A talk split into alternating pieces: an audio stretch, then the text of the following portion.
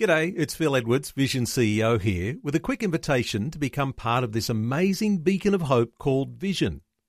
Together we can put our love into action to help people of all kinds build or rebuild their lives on the truth of God.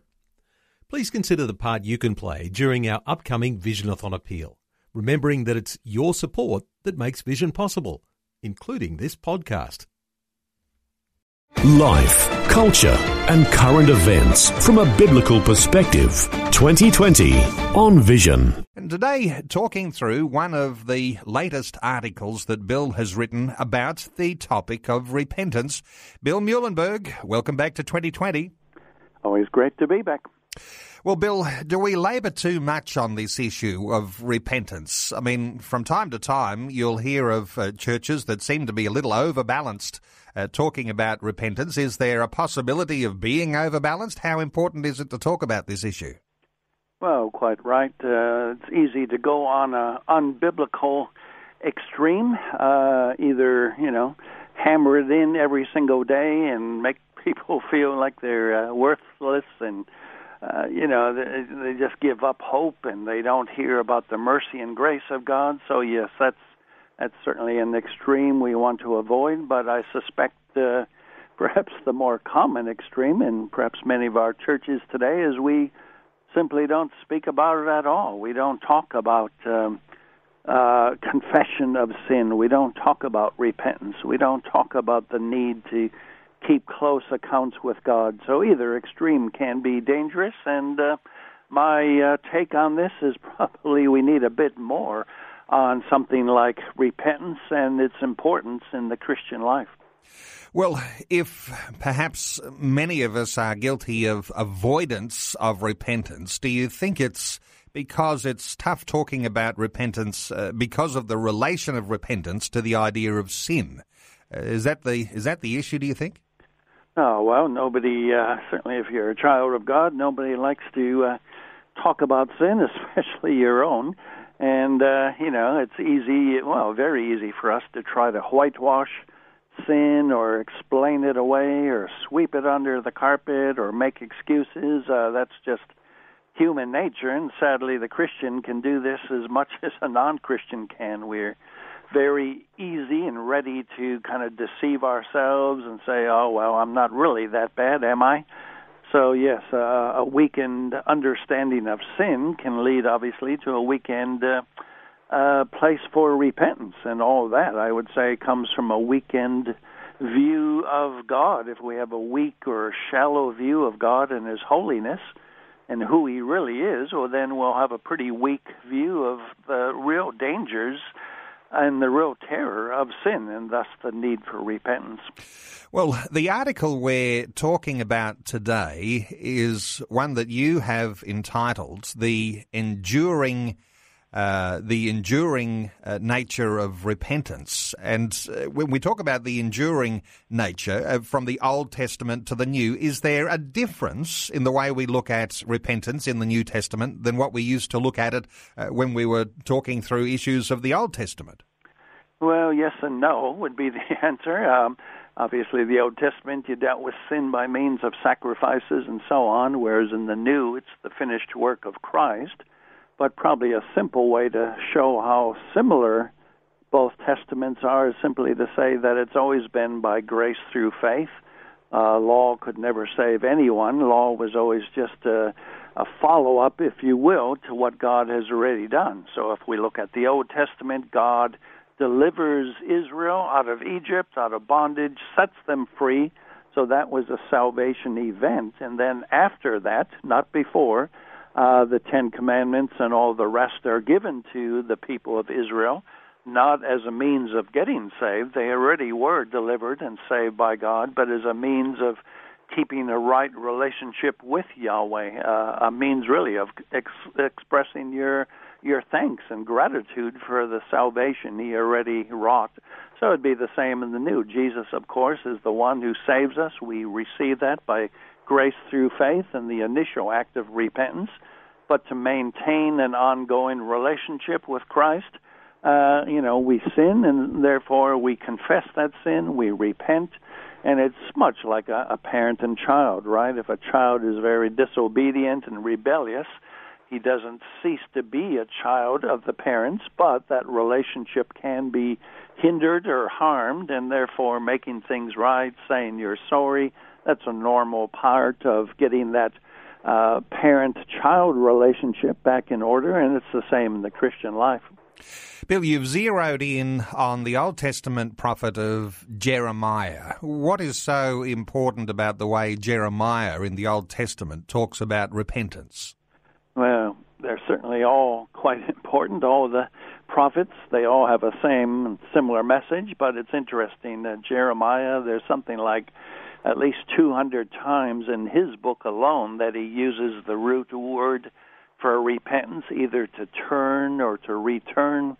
In those 52 chapters, almost every chapter you read about, why did you turn away from me? You need to return to me. These are the basic language of repentance, of turning away from sin, of turning back to God. So it's something that's hammered through all the time with Jeremiah, along with the other prophets, but as we pointed out at the beginning, the good news is with repentance there is mercy, there is grace, there is the new day with God. Lamentations 3 talks about, his mercies are new every morning, and that's the good news. If we do sin, and we do, and if we repent, we turn from our sin, we admit we're so far from where we should be, God is there with open arms waiting to keep that relationship going. So there's always the good news along with the bad. Yes, we've blown it big time, and we keep doing that, but if we repent, acknowledge our sin, God is there ready to lavish his mercy and grace upon us. It seems to be when the Old Testament references to sin and repentance are there, usually there's a reference to worthless idols. You've made some reference to worthless idols and the relation of repentance. We, in the 21st century, we like to think we don't actually have worthless idols because we don't have idols of wood and stone and we don't bow down to them and worship them. But is there a sense in which we don't think we have worthless idols, but maybe we do? Yeah, absolutely. As you say, it could be a wooden statue back then, which is pretty obvious, but today we don't quite do it that way. But we have plenty of our own idols, and idol is really anything that takes the place of God. So whatever gets us most excited, we get, we think about the most, we become what we worship. So you can have footy fans, people who simply live for the weekend to go and watch the footy. They can tell you all the names of the teams and the players and so on. It really has become a god for them. Power, success, getting a career, getting money, sex. There's so many areas, of course, that we can and do turn into idols. It becomes the most important thing for us, more important than God. So that's something we always have to check. What is the thing we think about the most, the thing that gets us excited the most? If it's not God, well, then we've created an idol, and we need to repent of that and make him number one. Interestingly, if Jeremiah was alive today and he had the opportunity to be on the radio and was delivering his own message to Australia, what do you think he might say? Good question. I suspect it would be much the same as what he gave to the ancient Israelites. There's always warnings of judgment to come if you don't turn. There's always the danger that we will see the wrath of God being poured upon us if we don't turn. So, the sins of Australia are just as great as the sins of Israel.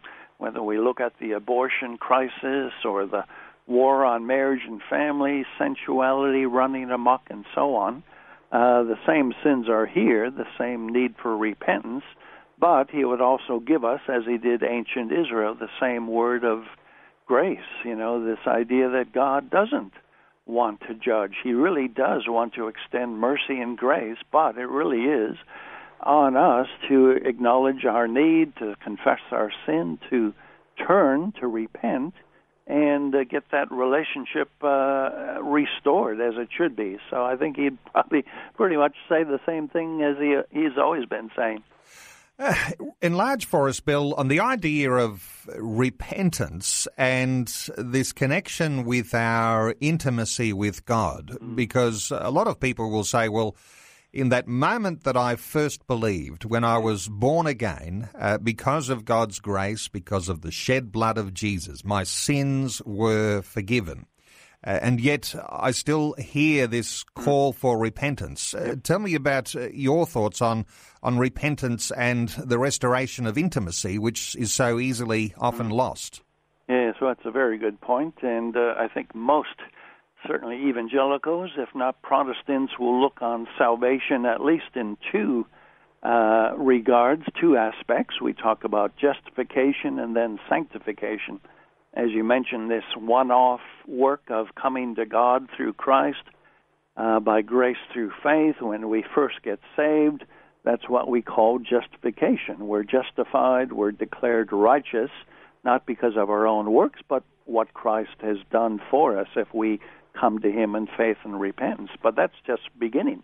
The rest of the Christian walk is one of lifelong sanctification, which simply means becoming more like Christ, becoming more holy, becoming less sinful, less selfish. So that's the rest of the whole Christian life. And sometimes we can so emphasize the very first bit, which is vital, of course, justification. We have to get right with God in that initial act of repentance, but then we forget that it's a lifelong relationship. Again, take the human family. It's one thing to be born. That's crucial. Once you're born, that's the start, but it's certainly not the end. Then you spend the rest of your life growing and developing and having relationships with your parents. So it's the same in the Christian life. We first get in to God's family by that work of justification, but then it's an ongoing work of keeping a vibrant, loving relationship with our Heavenly Father and seeking not to displease him. We read in Ephesians about grieving the Holy Spirit and so on. So we can grieve God with our life, and we don't want to do that, just as a good child wouldn't want to do that with his earthly mother and father. So it's two aspects really of the same coin, but we need to emphasize both. Well, Bill, always enjoy your insights. It just clarifies things to talk through some of those issues and to be able to question the way that we as Australians might be thinking about some of these very deep but very important biblical concepts. And one of those, repentance today. I'll point listeners to one of Bill Muehlenberg's latest articles called The Enduring Message of Repentance. And you'll be able to get that. Simply Google Culture Watch, or you can go to BillMuehlenberg.com, and you'll be able to access that message there. Bill, great getting your insights as always. Thank you so much for being with us again today on 2020. Great to be with you. Before you go, thanks for listening. There's lots more great audio on demand, or you can listen to us live at visionradio.org.au. And remember, Vision is listener supported. Your donation, large or small, will help us continue connecting faith to life for hundreds of thousands of people across Australia and around the world. Learn more or donate today at visionradio.org.au.